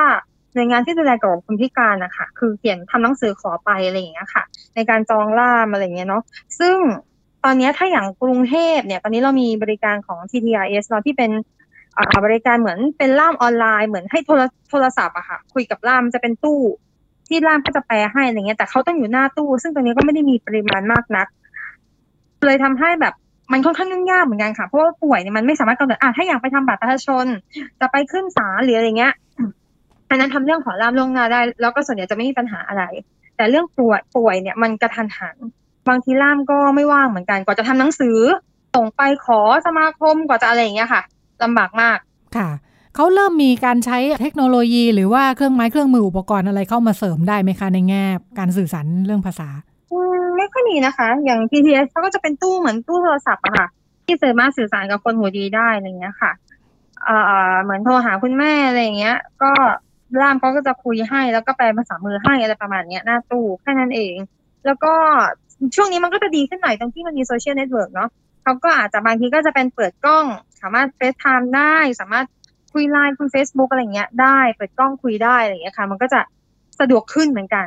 ยุคนี้ค่ะค่ะ กลับมาที่เวทีประกวดค่ะ คุณผู้ฟังหลายหลายท่านอาจจะพลาดไม่ได้ชมอพอจะเล่าให้ฟังไหมคะว่าในส่วนของการจัดประกวดโดยเฉพาะส่วนที่เป็นเวทีที่เกี่ยวกับ LGBT บรรยากาศหรือว่ากิจกรรมของเราเป็นยังไงบ้างค่ะ อ่าคือการประกวด Miss and Mister Deaf แล้วก็ Miss Deaf Queen Thailand เนี่ยนะคะ เป็นการประกวดรวมกันเนาะคือเราเราจะมี 2017 ที่เรามีครบทั้ง 4 ประเภทเลย แต่ว่า 2010อ่า 2018ค่ะที่มีครบทั้งสี่ประเภทเลย แต่ว่า 2019 ปีนี้ที่ผ่านมาเนี่ยไม่มีแค่สามประเภท ไม่มีมิสซิสนะคะ เพราะว่าไม่ค่อยไม่สะดวกในเรื่องของงบประมาณอะไรประมาณเนี้ยซึ่งตอนนั้นมันเป็นการรวมกันเก็บตัวรวมกันหมดเลย ผู้หญิงผู้ชายสาวประเภทสองเก็บตัวรวมกันนะคะ มีการ แต่ว่าแยกกันประกวดแยกกันตัดสินเท่านั้นเองทุกคนทำกิจกรรมร่วมกันไม่ว่าจะเป็นเพศไหน กิจกรรมที่ทางกองให้เนี่ย ทุกคนต้องทำด้วยกันหมด มีการอย่างอบรมเกี่ยวกับความรู้เกี่ยวกับการใช้สื่อ หรือว่าอบรมการแสดง หรือว่าอบรมการเดินแบบแต่งหน้าทำผมอะไรเงี้ยค่ะ ทุกคนได้รับความรู้โดยเท่าเทียมกันหมดเลย ไม่ได้มีการแยกว่าอกองนี้ดูแลนี้ดูแลตรงนี้กิจกรรมนี้ไม่ให้คนนี้ไปทำอะไรเงี้ยไม่ใช่ ทุกคนได้รับการ ดูแลเท่าเทียมกัน แล้วก็เต็มไปด้วยความสนุกสนานนะคะ น้องๆสาวประเภทสองเนี่ยก็จะเป็นส่วนใหญ่เขาจะเป็นเหมือนกับแกนนำในการอ่าอย่างเช่นการแต่งตัวการอะไรเงี้ยค่ะ คือเขาทำทำชุดให้กับเพื่อนๆในกองเยอะมากคือ มันจะมีแบบเหมือนชุดลาตีชุดประดิษฐ์ชุดแฟชั่นอะไรเงี้ยเขาก็ช่วยกันประดิษฐ์ประดอยอะไรเงี้ย ช่วยกันทำอะไรเงี้ยค่ะ คือเขาจะมีความสามารถตรงนี้เยอะมาก เหมือนกับว่าเขาก็จะเป็นสีสันในกองอะไรเงี้ยค่ะ ค่ะ หมายถึงว่าอ่าการประกวดประกวดรวมกัน แต่ว่าให้รางวัลแยกอย่างนี้เหรอคะใช่ค่ะ ประกวดประกวดพร้อมกัน แต่ว่าการตัดสินรับรางวัลแยกเป็นสามประเภทมีที่หนึ่งสามประเภทอะไรอย่างเงี้ยค่ะแต่ว่าทำทุกอย่างพร้อมกันหมดเลยค่ะอยากให้คุยให้ฟังในส่วนของคุณต้นฝนเองหน่อยค่ะว่าไปยังไงมายังไงถึงได้มาอยู่ในทีมของผู้จัดการประกวดได้ค่ะ ก็คือย้อนไปเมื่อปี 2013 นะคะ คือจริงๆ แล้วฝนเนี่ยเป็นเจ้าของบริษัทเอกไนท์บริษัทจัดใหญ่จำกัดนะคะ ซึ่งตอนนั้นเนี่ยฝนทำกับพี่ออส casting ซึ่งเป็นเป็นชื่ออีกชื่อหนึ่งเป็นชื่อ OMS เนาะ ซึ่งตอนนั้นน่ะเราก็ทำประกวดนายแบบที่เป็นหูดีอะค่ะ ประกวดนายแบบ Mister Thailand อะไรเงี้ยหลายหลายอันเหมือนกันทำเราเป็นผู้จัดอะไรประมาณเนี้ย เลยทำให้เราก็จะมีเพจ Facebook เนาะช่วงนั้นมี Facebook ใหม่ ๆ เลย เขาก็จะมีอยู่ดีก็มีคนนึงค่ะ ชื่อนับดาวก็คือคุณนับดาวที่เป็นผู้อำนวยการเจ้าของเวทีตอนนี้นี่แหละเขาก็ทักมาในเพจของเราว่าเอออยากจะให้มิสเตอร์ค่ะนายแบบที่ได้ที่หนึ่งอะมาเป็นกรรมการหน่อยมาร่วมงานมาร่วมมอบรางวัลให้น้องๆอะไรอย่างเงี้ยค่ะ ซึ่งเขาอะใช้วิธีนี้กับทุกเวทีเลยนะในในประเทศไทยที่เป็นคนหูดี Miss Universe Miss Thailand World อะไรทุกอย่างเลยนะเขาทักไปหมดเลยเขาทักไปแล้วก็เหมือนกับแบบอยากให้นางงามหรือว่านายแบบทั้งหลายเนี่ยมาร่วมงานเขา ได้มาเห็นว่าคนหูหนวกทำอะไร ซึ่งเมื่อก่อนอะเขาเขาจัดกันเอง คนหูหนวกจัดเอง ประกวดเองดูกันเอง มันยังไม่มีโซเชียลค่ะพอมันมีโซเชียลเขาก็เลยนี่แหละใช้วิธีนี้แล้วก็ฝนก็เริ่มไปเจ้าของเวทีที่ฝนจัดให้เขาก็เป็นสปอนเซอร์ให้น้องให้เงินรางวัลมิสเตอร์อย่างเงี้ยฝนก็ไปเป็นกรรมการผู้ชนะเวทีที่ฝนทำเนี่ยก็ไปไปมอบรางวัลอะไรประมาณเนี้ยอะปีแรกเราก็ไปนั่งดูก็สนุกมากคือเป็นแบบเราไม่รู้มาก่อนว่ามันมี ซึ่งตอนนั้นเนี่ย เราไปเมื่อปี 2014 ค่ะ ซึ่งเขามีการประกวดมาเป็นสี่ปีแล้วเนาะตั้งแต่2011ปี2010เนี่ยเขาส่งไปเฉยๆไม่ได้ประกวด เริ่มจาก2011เราก็แบบไม่เคยรู้จักมาก่อนเลย เพราะว่ามันไม่ได้มีการโปรโมทอะไรเยอะอะนะคะโซเชียลเลยไม่ค่อยมีเนาะเราก็แบบ เออ มันมันแปลกตาดีแล้วมันก็สนุกมากคือเขาก็มีการเปิดเพลงบ้างไม่เปิดเพลงบ้างคือเขาก็แล้วแต่เขาจะทำได้นะคะ แล้วก็เดินแบบมีการแสดงมีรอบความสามารถพิเศษคือแบบเต้นกันจริงจังรำกันจริงจังมากเลยทั้งที่เขาแบบไม่ได้ยินอะเราก็เริ่มแบบประทับใจแล้ว พอปีที่สองมาปรากฏว่า คือต้องเล่าย้อนไปนิดนึงเมื่อ เมื่อปีที่สองในปีสองพันสิบห้าเนี่ย ถ้าย้อนกลับไปเมื่อเจ็ดปีก่อนนะคะฝนเคยเป็นเอ่อเมื่อไม่ใช่เจ็ดปีสิเมื่อห้าปีก่อนเนี่ย เมื่อปีสองพันสิบเนี่ย ฝนเคยเป็นเอ่อตั้งแต่สมัยเรียนมหาละมหาลัยเนาะเราเคยเป็นพี่เลี้ยงละครละครใบของละครคนพิการ คือจะมีน้องๆพิการหูหนวก น้องๆออทิสติกแล้วก็คนตาบอดเนี่ย มาอบรมที่มหาลัยของเราที่ศิลปากรเหมือนเป็นคลาสเป็นเป็นค่ายละครเวทีอะไรอย่างเงี้ยค่ะเราก็ไปเป็นพี่เลี้ยง แล้วก็ยุคนั้นมันไม่มีโซเชียลไงทุกคนก็อาห่างหายแยกย้ายกันไป ต่างคนต่างกระจายกระจายเนาะเพราะว่าเขาก็คุยไม่ได้โซเชียลก็ยังไม่มีเฟซบุ๊กก็ยังไม่มีอะไรอย่างเงี้ยแล้วหายกันไปเลยอยู่ดีๆพอปี 2015 เรามาเป็นกรรมการเป็นปีที่สองมาเวทีเนี้ยเป็นปีที่สองเรามาเจอน้องที่เราเคยเป็นพี่เลี้ยงในตอนนั้นนะคะ แล้วตอนนั้นสมัยก่อนคือพูดง่ายๆเขายังแบบ เป็นกระเทยผมสั้นเป็นแบบเด็กมัธยมพอมาเจอตอนนี้คือแบบว่าไว้ผมยาวสวยแต่งตัวสวยซื้อบัตรมาดูงานนี้อะไรเงี้ย คือเราแบบกอดกันร้องไห้แบบว่าเฮ้ยมันมันคือเดสตินีอะมันคือผมลิขิตที่แบบเอ้ยมันมันกลับมาเจอกันได้ยังไงเนี่ยอะไรอย่างเงี้ยทั้งทั้งที่แบบมันมันน้อยมากที่จะมาเจอกันได้ผมก็เลยแบบตอนนั้นมันก็เลยแบบทัชที่แบบว่าเฮ้ยมัน มันเหมือนเป็นความลิขิตของเราเลยเนาะที่เราต้องมาอยู่ตรงนี้อะไรเงี้ยค่ะ แล้วหลังจากนั้นก็คือปีต่อมา 2016 ฝนก็ก็มาเป็นกรรมการเหมือนเดิมเลยค่ะ แล้วก็ มาช่วยเป็นที่ปรึกษาแบบว่าหาสปอนเซอร์ช่วยอะไรเงี้ยหาสปอนเซอร์มาให้นู่นนี่นั่น จนมาปี 2017 เนี่ยน้องเขาก็ทางนับดาวก็แบบเออฝนมาเป็นรองผู้อำนวยการไหมมาช่วยกันทำสิอะไรเงี้ยค่ะฝนก็เลยได้เข้ามาเป็นรองผู้อำนวยการ แล้วก็แบบจริงจังมากขึ้น แต่ว่าเราก็ยังคงทำงานของเราอยู่ แล้วก็คือยังทำบริษัทของเราอยู่ แล้วก็แต่ทำตรงนี้เป็นการกุศลเฉยๆซึ่งทุกคนที่มาทำตรงนี้ทีมงานกรรมการเนี่ยมีกันอยู่เก้าคนเนี่ย ก็คือมีคนเข้าคนออกบ้างเลยค่ะ แล้วแต่ปีก็ เราเนี้ยคือทำเป็นการกุศลเฉยๆ ไม่มีใครได้เงินเดือน ไม่มีใครได้เบี้ยเรียงจากการทำงานนี้ คือทุกคนมีอาชีพของตัวเอง เสร็จงานเลิกงานมาเจอกันอะไรอย่างเงี้ยค่ะ บางทีต้องลางานมาทำกิจกรรมอะไรเงี้ย ซึ่งเป็นก็เป็นอย่างนี้มาตั้งแต่นั่นแหละฝนก็เริ่มทำ2017 เนาะแล้วก็ฝึกภาษามือจากน้องๆ น้องๆเขาก็สอนภาษามือฝนอย่างเงี้ยค่ะ 2018 แล้วก็ 2019 นี่แหละที่เราแบบมาอยู่ช่วยกันจริงจังมากขึ้นอะไรเงี้ยค่ะค่ะคุณคุณนับดาวเองที่เป็นผอกองประกวดที่พูดถึงก็คืออ่าหูหนวกด้วยเหมือนกันใช่ไหมคะ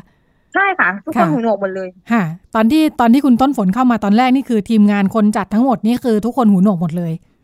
ใช่ค่ะ จนถึงตอนนี้ก็ยังหูหนวกอยู่มีฝนคนเดียวค่ะ ที่เป็นคนหูดีอ่าค่ะค่ะอ่าแล้วอ่าคุณต้นฝนเริ่มเริ่มเรียนภาษามือตอนช่วงไหนนะคะอืมฝนไม่ได้เรียนจริงจังแบบแต่มีไปอบรมมีเขาส่งไปอบรมเมื่อปีที่แล้วนะคะ ที่เป็นการอบรมประมาณสองอาทิตย์อะไรอย่างเงี้ยค่ะ ที่ของงบของพกเขาจัดให้กับสวนดุสิตอะไรเงี้ยค่ะ ก็แต่ตอนนั้นฝนป่วยก็เลยอบรมไม่ได้เต็มคลาสมันเหมือนกับ อืม จริงๆฝนเหมือนกับตึมมากกว่าเหมือนเวลาเราไปต่างประเทศแล้วก็ไปค่อย ๆ ใช้ภาษาอะไรเงี้ยค่ะ แต่คือช่วงแรกเราไม่ได้เจอน้องเขาทุกวันค่ะช่วงนี้เราก็ไม่ได้เจอเขาทุกวันแบบ เจอกันเดือนละครั้งสองครั้งหรืออย่างเงี้ยแล้วแต่อะค่ะ มันก็เลยเหมือนกับเรา เขาค่อยๆ สอนมากกว่าค่อยๆซึมมากกว่ามันไม่ได้แบบ ไม่ได้เรียนจริงจังอะไรขนาดนั้นนะคะ ค่ะค่ะอ่าต้องใช้ล่ามไหมคะที่ผ่านมาเวลาทำงานด้วยกัน ไม่เคยใช้ค่ะอ๋อค่ะเขียนเอาอะไรเงี้ยค่ะ แต่ว่าเวลางานไฟนอลงานแถลงข่าวเราต้องมีล่ามมาอยู่แล้วให้ล่ามช่วยแปลให้กับแขกผู้มีเกียรติอะไรเงี้ยค่ะ ค่ะค่ะ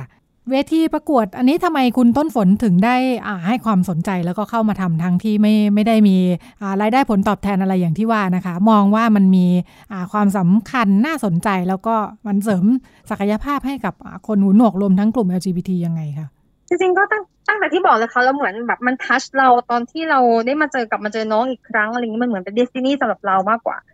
แล้วแล้วเราก็เลยแบบ เหมือนอิ่มเอมใจที่ทำอะไรตรงนี้นะคะ ที่เราได้มีโอกาสช่วยแล้ว แล้วเราก็เป็นคนที่สนใจในเรื่องของคนพิการอยู่แล้วแล้วก็มีการไปร่วมอย่างเช่น เราก็ไปร่วมโครงการกับคนหูหนวกบ่อยๆเอกับคนตาบอดบ่อยๆก่อนหน้านี้พวกโครงการวิ่งด้วยกันกับคนตาบอดอะไรเงี้ยค่ะ หรือว่าเราก็อุดหนุนงานการงานศิลปะของน้องๆออทิสติกอยู่แล้ว คือเราอะสนใจเรื่องคนพิการอยู่แล้ว แล้วเราก็ชอบช่วยเหลือกลุ่มคนพิการอยู่แล้ว มันก็เลยพอมันมีอะไรที่มันมาทัชโดนใจเราแล้วเราก็รู้สึกว่า พอเราอ่า ได้มาเจอน้องหัวหนวกอย่างเงี้ยแล้วยิ่งเราอยู่เราอยู่ไปเรื่อยๆอะค่ะ มันมีความมันได้เห็น เหมือนมันเป็นโลกอีกโลกหนึ่งที่ที่มันน่าสนใจคือเราเราไม่รู้ว่าคนอื่นเขาจะยังไงบางคนอาจจะแบบลำคาญคนไม่รู้เรื่องอะไรเงี้ยแต่แบบฝนฝนรู้สึกว่ามันท้าทาย แล้วมันก็เป็นอะไรที่แบบมันสร้างความเท่าเทียมของโลกใบนี้ได้ ซึ่งมันเป็นสิ่งที่ขาดอยู่จริง ๆอะนะคะฝนก็เหมือนกับว่าพอเราทำแบบนี้เราก็เป็นส่วนหนึ่งที่เราช่วยแบบผลักดัน ให้เขาได้มีโอกาสให้อะไรเงี้ยเหมือนเราได้ให้โอกาสคนอื่นอะไรอย่างเงี้ยค่ะ มันก็รู้สึกมีความสุขในตัวเราเองค่ะจากที่ทำงานร่วมกับคนพิการมาความท้าทายที่ว่าอะไรที่คุณต้นฝนเจอแล้วรู้สึกว่าตรงนี้ยากมากเลย แล้วเราต้องข้ามมันมายังไงคะคือสิ่งสำคัญที่สุดมีอย่างมีอาจารย์ที่ราชสุดานะคะเขาเคยคุยกับน้องๆล่ามที่เรียนที่ราชสุดาเขาบอกว่าจริงๆแล้วคนพิการที่น่าสงสารที่สุดคนคนหัวหนวกนะไม่ใช่คนอื่น คือเขาเหมือนจะมีครบทุกอย่าง แต่ว่า พอการไม่ได้ยินเนี่ย มันทำให้ขาดการเข้าใจสื่อสารไม่ได้แล้วมันมันมันขาดความเข้าใจขาดความรู้ไปอีกหลายเปอร์เซ็นต์เป็นแปดสิบเก้าสิบเปอร์เซ็นต์เลยด้วยซ้ำอะค่ะ มันมันด้วยความที่พอเราถ้าสมมติเราได้ยินเสียง เราฟังสมองเราประมวลผลแล้วมันใช่เลยถูกเลยอะไรเงี้ยค่ะ แต่คนหูหนวกไม่ การกว่าที่เขาจะเข้าใจอะไรได้สักอย่างเนี่ยต้องใช้เวลามาก คือไม่ใช่ว่าใช้ภาษามือแล้วจะเข้าใจหมดไม่มีทาง ภาษามือเนี่ย ไม่มีใครเข้าใจภาษามือที่คนอื่นสื่อสารให้เราฟังเนี่ยไม่มีใครเข้าใจร้อยเปอร์เซ็นเต็มที่แค่แบบแปดสิบเปอร์เซ็นต์อะไรเงี้ยต่อให้เป็นล่ามที่เก่งมากๆ แต่ว่าเราก็ไม่รู้ผู้รับสารเนี่ยเขาเข้าใจไหมเพราะว่าภาษามือเนี่ยมันไม่ได้แบบว่า คือไวยากรณ์มันค่อนข้างยาก มันจะมีการสลับคำมันมีความแบบเหมือนมันเป็นการวาดภาพให้เขาเข้าใจในจินตนาการนะคะ มันไม่ใช่แบบว่าเห็นตัวเขียนปุ๊บอ่าถูกเลยอะไรเงี้ยไม่ใช่ เพราะฉะนั้นเราไม่รู้เลยว่าพอเราคุยอะไรไปแล้วเนี่ย เขาเข้าใจไหมแล้วเขาเข้าใจถูกไหมมันมีหลายครั้งมากที่เราคุยไปแล้ว เราคิดว่าเขาเข้าใจแล้วสรุปอ้าวเอาว่าผิดมันไม่ใช่นี่อะไรอย่างเงี้ย ปัญหาเรื่องเนี้ยสำคัญมากในโลกนี้ เอาง่ายๆ แค่คนหูดีอะเราคุยกันสื่อสารกันไม่เข้าใจ อธิบายไม่เข้าใจเนี่ย ก็เป็นปัญหาแหละตีกันจะตาย แล้วมันภาษาอะไรกับคนที่แบบไม่ได้ยินเลย มันยากมากค่ะเรื่องนี้ เขียนเขาก็ไม่เข้าใจ เพราะว่ามันมันสลับกันไวยากรณ์มันสลับกัน ภาษามือก็ไม่ได้จะเข้าใจร้อยเปอร์เซ็นต์เพราะฉะนั้นเนี่ยเรื่องเนี้ยยากมากๆ ค่ะ สั้นๆค่ะ ประมาณหนึ่งนาที อยากให้คุณต้นฝนเล่าให้ฟังถึงการจัดประกวดครั้งต่อไปค่ะ ว่าอาจจะติดตามจากที่ไหนยังไงได้บ้างค่ะค่ะ การจัดประกวดนะคะ ปี 2020 ค่ะ จะเป็นการครบรอบ 10 ปีเนาะของ Miss d a v ซึ่งเราจะมีการรับสมัครตั้งแต่ตอนนี้ค่ะ เราใช้เวลานานนิดนึง เพราะว่าคนหุ่นเราก็จะต้องใช้เวลาทำอะไรนานนิดนึง แล้วก็น้องไม่สามารถที่จะเราออกจากงานหรืออะไรเงี้ยค่าตอบแทนมันไม่ได้สูงมาก เพราะฉะนั้นมันจะเป็นเหมือนกับว่าเดือนหนึ่งเก็บตัวพบกันทำกิจกรรมหนึ่งครั้งอะไรเงี้ยค่ะ หลังจากนี้ธันวาหนึ่งครั้ง มกราหนึ่งครั้งกุมภาหนึ่งครั้ง มีนาคมหนึ่งครั้งอะไรประมาณเนี้ยจนไปประกวดจริง ๆ final ค่ะวันที่สี่เดือนสี่สองศูนย์สองศูนย์ซึ่งสถานที่เนี่ยตอนนี้เรายังหาอยู่ยังไม่ confirm เนาะแต่ว่าวันที่แน่นอนแล้ว แล้วก็สามารถติดตามได้ที่เพจ Facebook นะคะของ Miss Mister Miss Deaf Queen และ Mrs. Deaf Thailand นะคะ search เป็นเป็นเป็นภาษาอังกฤษก็จะเจอข้อมูลในนั้น ซึ่งข้อมูลก็จะมีทั้งภาษามือแล้วก็ภาษาไทยลองไปศึกษาดูได้ แล้วก็เพจ ที่ฝนทำกับนับดาวเนี่ยค่ะ ที่เพิ่งทำมาเป็นเพจสอนภาษามือ ก็คือเพจภาษามือฮือฮาตรงนี้เราก็จะให้ข้อมูลสอนภาษามือเรื่อยๆเท่าที่เราแบบเวลาเราว่างอะนะคะ เราก็ไม่ค่อยว่างเท่าไหร่ ตรงเนี้ยดูได้จากสองเพจนี้เลย แล้วก็วันที่สี่เดือนเสียเนี่ยจะมีถ้าใครไม่ได้ไปคือน้องเขาจะต้องขายบัตรนะคะ การการรับชมเนี่ยเป็นการขายบัตรใครไม่ได้ไปสามารถดูถ่ายทอดสดทาง Facebook แฟนเพจของไทยพีบีได้เลยนะคะ เพราะฉะนั้นสามเพจนี้ลองติดติดตามดูได้เรื่อยๆค่ะ เราก็จะเป็นทางเพจเนาะเพราะว่าหูหนวกเขาจะใช้โซเชียลเยอะนะคะ ซึ่งการประกวดครั้งนี้ก็จะมีผู้หญิง 15 คน ผู้ชาย 15 คน แล้วก็สาวประเภท 2 15 คน รวมเป็น 45 คนในปี 2020 นี้นะคะรายละเอียดต่างๆ เนี่ยไปดูในเพจได้ค่ะ ค่ะ ขอบคุณมากค่ะ คุณต้นฝนภูมิลานะคะ รองผู้อำนวยการกองประกวด Miss Mister Deaf Thailand แล้วก็ติดตามกันได้ค่ะ ตามที่ประชาสัมพันธ์สักครู่นะคะค่ะ เดี๋ยวเราไปกันต่อในช่วงถัดไปเลยค่ะ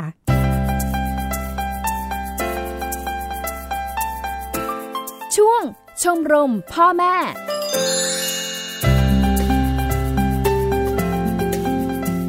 การกอดเนี่ยเขาบอกว่ามันก็ดีต่อใจนะคะ แล้วก็ดีต่อความสัมพันธ์ด้วยทำให้รู้สึกอบอุ่นมั่นคง แล้วก็เป็นการสื่อสารความรู้สึกดีๆนะคะ ทั้งเรื่องความรักความห่วงใยไปถึงอีกคนหนึ่งมีข้อดีมากมายเนี่ยนะคะ แล้วก็มีงานวิจัยรองรับไปถึงว่ามันดีต่อสุขภาพเลยทีเดียวนะคะ ใจเป็นสุขร่างกายก็จะดีไปด้วย อย่างไรก็ดีกันกอดเป็นเรื่องทางวัฒนธรรมด้วยเหมือนกันนะคะ เป็นการเรียนรู้ของบุคคลนะคะของสังคมในบ้านเราเนี่ยดิฉันเชื่อว่าการกอดนี่มันมาทีหลังนะ หลายคนไม่ได้เติบโตมากับการกอดรัดฟัดเหวี่ยงกันในครอบครัวนะคะ เลยเกิดคำถามเหมือนกันค่ะว่าถ้าไม่คุ้นเคยเนี่ยพอต้องกอดเนี่ยมัน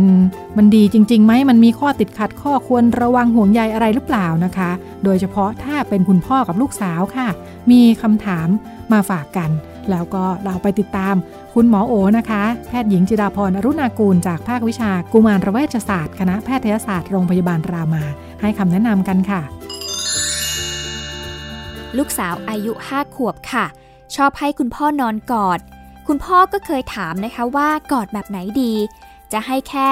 วางมือบนตัว หรือว่าจะกอดแบบแนบสนิทนอนแบบแขนซุกที่อกพ่อ ลูกสาวก็เลยตอบว่าชอบแบบหลังมากกว่า และชอบให้พ่อหอมแก้มก่อนนอน คุณพ่อชักไม่แน่ใจว่าแบบนี้มันจะโอเคไหม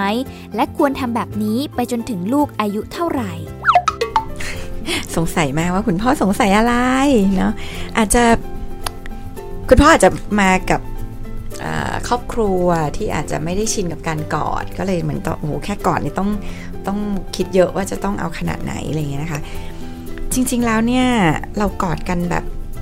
คือถ้าเราไม่ได้คิดอะไรไม่ดีหรืออกุศลกันเนี่ยกอดกันแบบไม่ต้องคิดเลยนะคะ คือกอดแบบที่เราอยากกอดอะเนาะกอดลูกก็กอดแบบที่เราอยากกอดลูก ไม่ใช่กอดแบบที่ลูกอยากอยากให้เรากอดแบบไหนอะไรเงี้ยเนาะก็เราอยากกอดลูกแบบไหนอะเพราะจริงๆเวลาที่เขากอดเราเนี่ยเขาไม่ได้แค่อยากกอดเรานะเขาอยากรู้สึกว่าเรากอดเขาด้วยเพราะฉะนั้นพอพ่อคิดเยอะว่าจะแตะพอไหมอะไรเงี้ยมันมันมันบอกว่า เหมือนเราไม่ได้จะกอดเขาอะเหมือนเราแค่เป็นตัวให้เขากอดอทำให้เขารู้สึกดีซึ่งจริงๆมันอาจจะไม่ได้ส่งความรู้สึกผ่านไปนะคะนี่เดาว่าเดาว่าอีกอันหนึ่งก็คือ คุณพ่อเนี่ยอาจจะคือคือการกอดอาจจะไม่ใช่สิ่งที่คุณพ่อถนัด กับ2ก็คือมันอาจจะไม่ใช่ love language หรือภาษาลักของคุณพ่อ คุณพ่ออาจจะมีภาษาลักในการทำอย่างอื่น ก็เลยรู้สึกตะขิดตะขวงใจจะอะไรเนาะนั้นอยากอยากกังวล พ่อกอดลูกเนี่ยกอดไปได้จนแก่เลยค่ะ จนเราแก่ลูกแก่เนาะไม่มีข้อควรระวัง ไม่มีเรื่องเพศ ไม่มีเรื่องความเหมาะสม การกอดเนี่ยคือการแสดงความรักที่คนสองคนรู้สึกดีต่อกัน มันจะไม่เหมาะเมื่อแค่คนหนึ่งไม่ได้อยากกอด แต่คนหนึ่งพยายามจะบังคับให้กอดอันนั้นน่ะถึงจะไม่เหมาะเพราะฉะนั้นระหว่างนี้ ไม่มีอะไรเลยค่ะ โดยเฉพาะกับเด็กห้าขวบเนี่ยพ่อสามารถกอดเขาแบบที่พ่ออยากกอด แบบที่เขาอยากให้พ่อกอดไปได้จนเขาโตนะคะไม่ไม่ได้มีผลเสียอะไรตราบใดที่เราไม่ได้คิดอะไรกับลูกนะคะถ้าเกิดว่าคุณพ่อไม่คุ้นเคยกับการกอด และไม่รู้สึกอยากจะแสดงออกโดยการกอด จะทำยังไงดีคะก็อาจจะค่อยๆค่อยๆ ก็เอาเท่าที่เราสบายใจด้วย เช่น ถ้ารู้สึกว่าเราไม่ชอบกอดลูกนะคะเราจะค่อยๆ โอบกันแตะบ่าลูก ตามมาเป็นโอบอะไรเงี้ยเพราะว่าถ้าเราพอเป็นพ่อแม่เนาะอะไรที่แบบถึงแม้เราจะไม่อยากทำแล้วเราจะไม่ทำอะมันก็มันก็จะส่งผลหลายอย่างนั้นเราก็อาจจะพยายามที่จะทำสิ่งที่เรารู้สึกว่ามันจะเป็นประโยชน์กับลูกนะคะ ก็ลองเนี่ยค่ะค่อยๆให้แบบค่อยๆกอดไหล ลองอุ้มลองอุ้มแล้วอุ้มเวลาดูกับอุ้มลูกแล้วเราสึกยังไงอะไรเงี้ยคือคือหมอดาว่าน้อยคนมากๆเลยเนาะที่จะแบบกอดลูกแล้วจะรู้สึกแบบไม่ชอบอะไรเงี้ยมันด้วยความมนุษย์เนี่ยมันก็จะแบบมีความผูกพันมีความรักกับกับสิ่งที่เรากอดแต่ว่า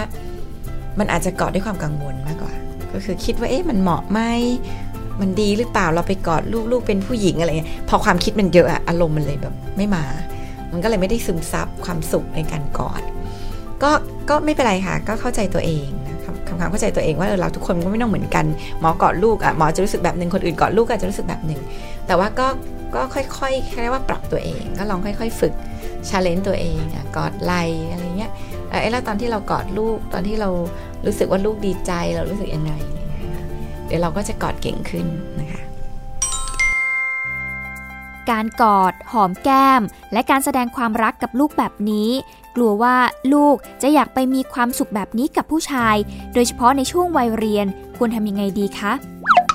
ก็เป็นความกังวลเยอะเลยเนาะแต่ว่าจริง ๆ แล้วเนี่ยมันคนละเรื่องกันนะเรื่องการที่เราแสดงความรักกับลูกเนี่ยมันก็เป็นเรื่องเป็นเรื่องที่เราทำได้ตามธรรมชาตินะคะในขณะเดียวกันเนี่ยลูกอย่าไป กอดไปหอมกับแฟนไหมเวลาโตขึ้น เอาจริง ๆ มนุษย์ทุกคนเนี่ยคือถ้าภาษารักของเขาเป็นการกอดหอมเขารักใครเขาอยากกอดหอมคนนั้นนะ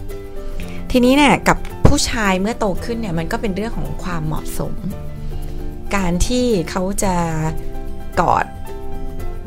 ในที่ที่เหมาะสมกับไม่กอดในที่ที่ไม่เหมาะสม อันนี้เป็นเรื่องของการสอนเรื่องความเหมาะสมละเนาะสอนเรื่องการยับยั้งชั่งใจ สอนเรื่องการควบคุมอารมณ์ ซึ่งก็ไม่ได้แปลว่า เราก็ไม่ต้องกอดลูกและการลูกจะได้ไม่อยากกอดคนอื่น เด็กที่ภาษารักของเขาเป็นการกอดแล้วไม่เคยถูกกอดเลยเนี่ยมันแบบ มันเติบโตมาแบบไม่มั่นคงนะคะ มันเติบโตมาแบบรู้สึกว่างเปล่า รู้สึกไม่มีตัวตน รู้สึกไม่เป็นที่รัก ซึ่งต่อไปเมื่อโตขึ้นนี่แหละ เด็กเหล่านี้จะไปไขว่คว้าหาอ้อมกอดของคนอื่น เพราะว่ามันไม่ถูกเติมเต็มโดยคนในบ้านเนาะ เพราะฉะนั้นก็อย่าคิดเยอะ ถ้าภาษาลักของลูกคือการกอดภาษาลักของเราคือการกอดกอดไปค่ะนะคะ เมื่อวันที่ลูกเขาโตขึ้นเขาก็จะเอาจริงๆเขาก็อยากได้เขาอ้อมกอดจากแฟนเขาแหละ ซึ่งมันเป็นธรรมชาติมากๆเลย มันก็ไม่เป็นไรอะ่ะ แฟนกันมันก็กอดกันได้ มันไม่ได้มีผลเสียอะไร แฟนกันมันก็หอมกันได้นะคะ ถ้ามันไม่ได้ทำในที่ที่มันโอ้โหทำให้เกิดความสะเทือนเลื่อนลั่นกับใครบ้าง ก็มันก็หอมกันได้ เราก็มีหน้าที่สอนเขาว่าความเหมาะสมมันคืออะไร เนาะการที่วางตัวยังไงที่จะเหมาะสม เมื่อไหร่ถึงเวลาที่เราควรจะคิดว่ากอดได้ หอมได้ แล้วเรารู้สึกโอเค ก็สอนลูกในเรื่องนั้นนะคะ แต่อย่าไปแบบคิดตัดไฟแต่ต้นลมโดยการไม่กอดซะเลยไม่หอมซะเลยเนี่ยโอ้โหมันส่งผลกระทบที่รุนแรงมากและ ไม่คุ้มกับการแลกมีน้าสาวและน้าเขยที่สนิทกับลูกมากๆ เพราะว่าช่วยเลี้ยงลูกมาตั้งแต่เล็กๆ แล้วน้าเขยเนี่ยชอบกอดแล้วก็หอมแก้มของลูกเราด้วย เหมาะสมหรือเปล่าคะแบบนี้ ควรที่จะคุยกับน้า หรือว่าคุยกับลูกยังไงดี ก็เด็กบ้านเราก็จะถูกกอดถูกหอมบ่อยนะคะ แล้วก็เวลาคนรักกันบางคนก็กอดก็หอมเนาะทีนี้เนี่ยการจะเป็นไรไหมหรือไม่เป็นไรเนี่ยไม่ได้ขึ้นกับการกอดหอม แต่ขึ้นกับความรู้สึกของตัวเด็ก ว่าเขารู้สึกว่ามันโอเคไหม เขาเต็มใจหรือเปล่า เขาถูกหอมโดยที่เขารู้สึกว่าไม่โอเค ถึงคนคนนั้นจะเป็นพ่อแท้ๆแม่แท้ๆจริง ๆ ก็เป็นการกอดหอมที่ไม่โอเค เพราะมันเป็นการละเมิด ความเป็นส่วนตัวของตัวเด็ก คือร่างกายของเด็กเนี่ยไม่ได้มีหน้าที่นะชีวิตของเด็กไม่ได้มีหน้าที่ที่จะเป็นเครื่องสร้างความสุขให้กับใคร ใครอยากกอดก็มากอด ใครอยากหอมก็มาหอม การกอดหอมมันควรจะเกิดขึ้นจากความรู้สึก ฝ่ายหนึ่งรักฝ่ายหนึ่งรู้สึกเต็มใจเพราะฉะนั้นก็ลองถามลูกว่ารู้สึกยังไง เวลาที่น้ามาหอม ถ้าเขาบอกว่าเขาก็รู้สึกดีเขาก็รู้สึกรักน้าไม่เป็นปัญหาอะไรเลยค่ะ แต่ถ้าลูกเกิดรู้สึกว่าเขาไม่ชอบ เขารู้สึกอึดอัด เขาลำบากใจ อันนี้ก็เป็นการกอดหอมที่ไม่โอเค ไม่ว่าจะเหตุผลที่ใส่อยู่ข้างท้ายว่า เลี้ยงกันมาตั้งแต่เล็กอะไร มันคือความไม่โอเคเนาะก็ บอกนาว่าเออลูกไม่ชอบอาจจะถามลูกว่าเราชอบให้นาทำอะไรได้ อะไรทำได้อะไรทำไม่ได้อะไรที่เขาโอเคกอดโอเคไหมลูกอะไรเงี้ยก็เป็นการสร้างจริงๆมันเป็นการสร้างทักษะให้กับเด็กด้วยนะคะ ที่เขาจะรู้ว่าเขามีสิทธิเหนือเนื้อตัวร่างกายของตัวเอง ไม่ใช่ใครอยากมาทำอะไรกับตัวเขาเนี่ยเขาก็ไม่มีสิทธิปฏิเสธไอ้ความรู้สึกแบบนี้มันก็จะทำให้เด็กเติบโตไปเป็นคนที่เคารพตัวเอง เคารพความต้องการของตัวเอง แฟนอยากมีเพศสัมพันธ์ด้วยแต่ไม่อยากมีก็จะกล้าปฏิเสธว่าไม่เอา เพราะรู้สึกว่าร่างกายเป็นของฉัน เป็นสิ่งที่ฉันต้องดูแล เป็นสิ่งที่ฉันมีสิทธิ์ที่จะเลือกที่จะได้ไม่ได้นั้นก็ลองกลับไปดูความรู้สึกลูกเป็นหลักว่าเขาโอเคไหมเขารู้สึกดีกับการที่มีคนทำแบบนี้หรือเปล่า นั่นก็แสดงว่าเด็กๆต้องเป็นคนบอกเองไหมคะ หรือว่าคนเป็นพ่อเป็นแม่จะต้องไปบอก ได้ทั้งสองแบบเลยค่ะ เราควรถามเขาว่าเขาอยากบอกเองไหมหรือถ้าเด็กบอกไม่กล้าบอก เพราะว่าหลายครั้งเนี่ยพออยู่ในสังคมไทยมันเป็นเรื่องความเกรงใจ มันเป็นการกลัวน้าเสียใจ กลัวน้าไม่รักอะไรเงี้ยก็บอกว่าถ้าไม่กล้าบอกเดี๋ยวแม่เป็นคนบอกให้ไหมลูกอาจจะอยู่ในภาวะที่กืนไม่เข้าคายไม่ออกอะไรเงี้ยเนาะเราก็เสนอตัวเป็นตัวช่วย เสนอออปชันที่เขาลองพูดด้วยตัวเองก่อน เพราะว่าจริงมันก็สอนเขาเยอะเรื่องการแบบยืนหยัดเพื่อตัวเอง แต่ว่าเราก็เข้าใจมากเลยว่าเด็กหลายคนก็ไม่สามารถ มันถ้าไม่สามารถก็มีตัวช่วย เวลาในทีวีมีฉากกอดจูบ หรือแม้แต่ในนิทาน พ่อแม่ควรที่จะอธิบายกับลูกยังไงคะ แล้วเด็กแต่ละช่วงวัยเนี่ยต้องอธิบายเหมือนกันหรือว่าแตกต่างกันยังไงบ้างหรือเปล่าคะ ปัญหาดูแบบฟังแล้วปัญหาที่ยิงยิงมาเนี่ย มันดูกลับไปรากเดียวกันเลย คือมองการกอดจูบเป็นเรื่องไม่ดี เป็นเรื่องที่เราต้องระวังไหมเราจะกอดลูกห้าขวบเป็นเรื่องที่อุ้ยถ้าเรากอดลูกตอนนี้ลูกจะอยากกอดคนอื่นตอนโตไหมเออมันอาจจะต้องกลับมาจุดที่การกอดมันไม่ได้เป็นอันตราย การกอดเป็นเรื่องดีงาม การกอดเนี่ยไปเพิ่มออกซิโทซินในสมองนะคะ ซึ่งทำให้สมองเนี่ยเกิดอารมณ์ที่สงบ อารมณ์สงบนี่เป็นอารมณ์ที่สมองต้องการเพราะว่าผมมันทำให้เกิดการเรียนรู้ทำให้เกิดการค้นพบอะไรหลายอย่างมากเลยเมื่อเราสงบเพราะฉะนั้นการกอดไม่ได้เป็นอะไร การหอมไม่ได้เป็นอะไรนะคะ มันไปขึ้นอยู่กับบริบทว่าทำกับใครทำแบบที่เขาเต็มใจไหม ถ้าลูกเรากับแฟนเราเต็มใจที่จะกอดกันจริง ๆ มันไม่ได้เป็นอะไรนะ ถ้ามันไม่ได้นำไปสู่อย่างอื่น หรือไปกอดกันในที่ที่มันรับตาคน เดี๋ยวนี้เราเห็นบางทีเด็กวัยรุ่นบนเวทีอย่างเงี้ยดีใจกันก็กอดกัน คือเราอย่าไปมองมันว่ามันจะเป็นความหมายที่มันจะสื่อไปไปเรื่องเพศ กอดกันแปลว่าต้องได้กันอย่างเงี้ย เราก็จะทำให้เราแบบคิดเยอะเนาะแนะนำแบบนี้ค่ะว่าเวลาที่เราเห็นในนิทานที่มันก็จะมีจบมากอดกันอะไรเงี้ยเอาจริงไม่ต้องนิทานนะเดี๋ยวนี้มองไปในโลกแห่งความเป็นจริงเนี่ยหลายคนก็กอดกันเป็นปกติลากันก็กอดกันเนี่ย คือก็บอกลูกว่าเออการกอดมันเป็นการที่เราแบบแสดงความรัก หรือความรู้สึกดีที่เรามีกับอีกคนนึง มันก็ทำได้ลูกพระเอกนางเอกก็รักกันเขาก็กอดกันพระเอกนางเอกเนี่ยมีความรักกันแบบหนุ่มสาวก็เลยจูบกัน ซึ่งอันนี้ก็จะต่างกับกอดกอดบางทีเรากอดกับใครก็ได้แต่จูบเราไม่ได้จูบกับพ่อกับแม่เราไม่ได้จูบกับคนที่เราเคารพอะไรอย่างเงี้ยนะเราการจูบมันก็จะเป็นการแสดงความรักแบบที่มีความสัมพันธ์เชิงชู้สาว แล้วก็บอกลูกว่าจูบเนี่ยจะทำเมื่อเราเป็นแฟนกันเนาะแล้วก็คุยกับลูกว่า คุยกับลูกไปได้ถึงว่าจูบดียังไง มีอะไรต้องระวัง แต่จูบเนี่ยบางทีมันก็อาจจะนำมาซึ่งโรคบางอย่างได้เหมือนกันนะลูกอย่างเนี้ยค่ะ แล้วก็คุยมันเป็นความรู้ว่าการจูบเป็นทางเลือกเนาะ แต่ก็มีอะไรที่ต้องต้องระวัง เพราะฉะนั้นไม่ใช่รักใครก็จูบไปหมด ก็ต้องดูเรื่องดูปลอดภัยไหมมีโรคบางอย่างที่เรามองไม่เห็นบางทีมันก็มาจากการจูบได้อะไรเงี้ยการจูบบางทีก็ทำให้ความสัมพันธ์มันลึกซึ้งขึ้น การไปจูบกันในที่รับตาคนเนี้ยบางทีมันก็ทำให้มันอาจจะนำไปสู่อย่างอื่นอะไรก็สอนตามวัยโตหน่อยก็สอนลึกหน่อย เด็กๆกก็สอนแค่นี้เราจะจูบกันเมื่อเป็นแฟนกันที่แต่งงานกัน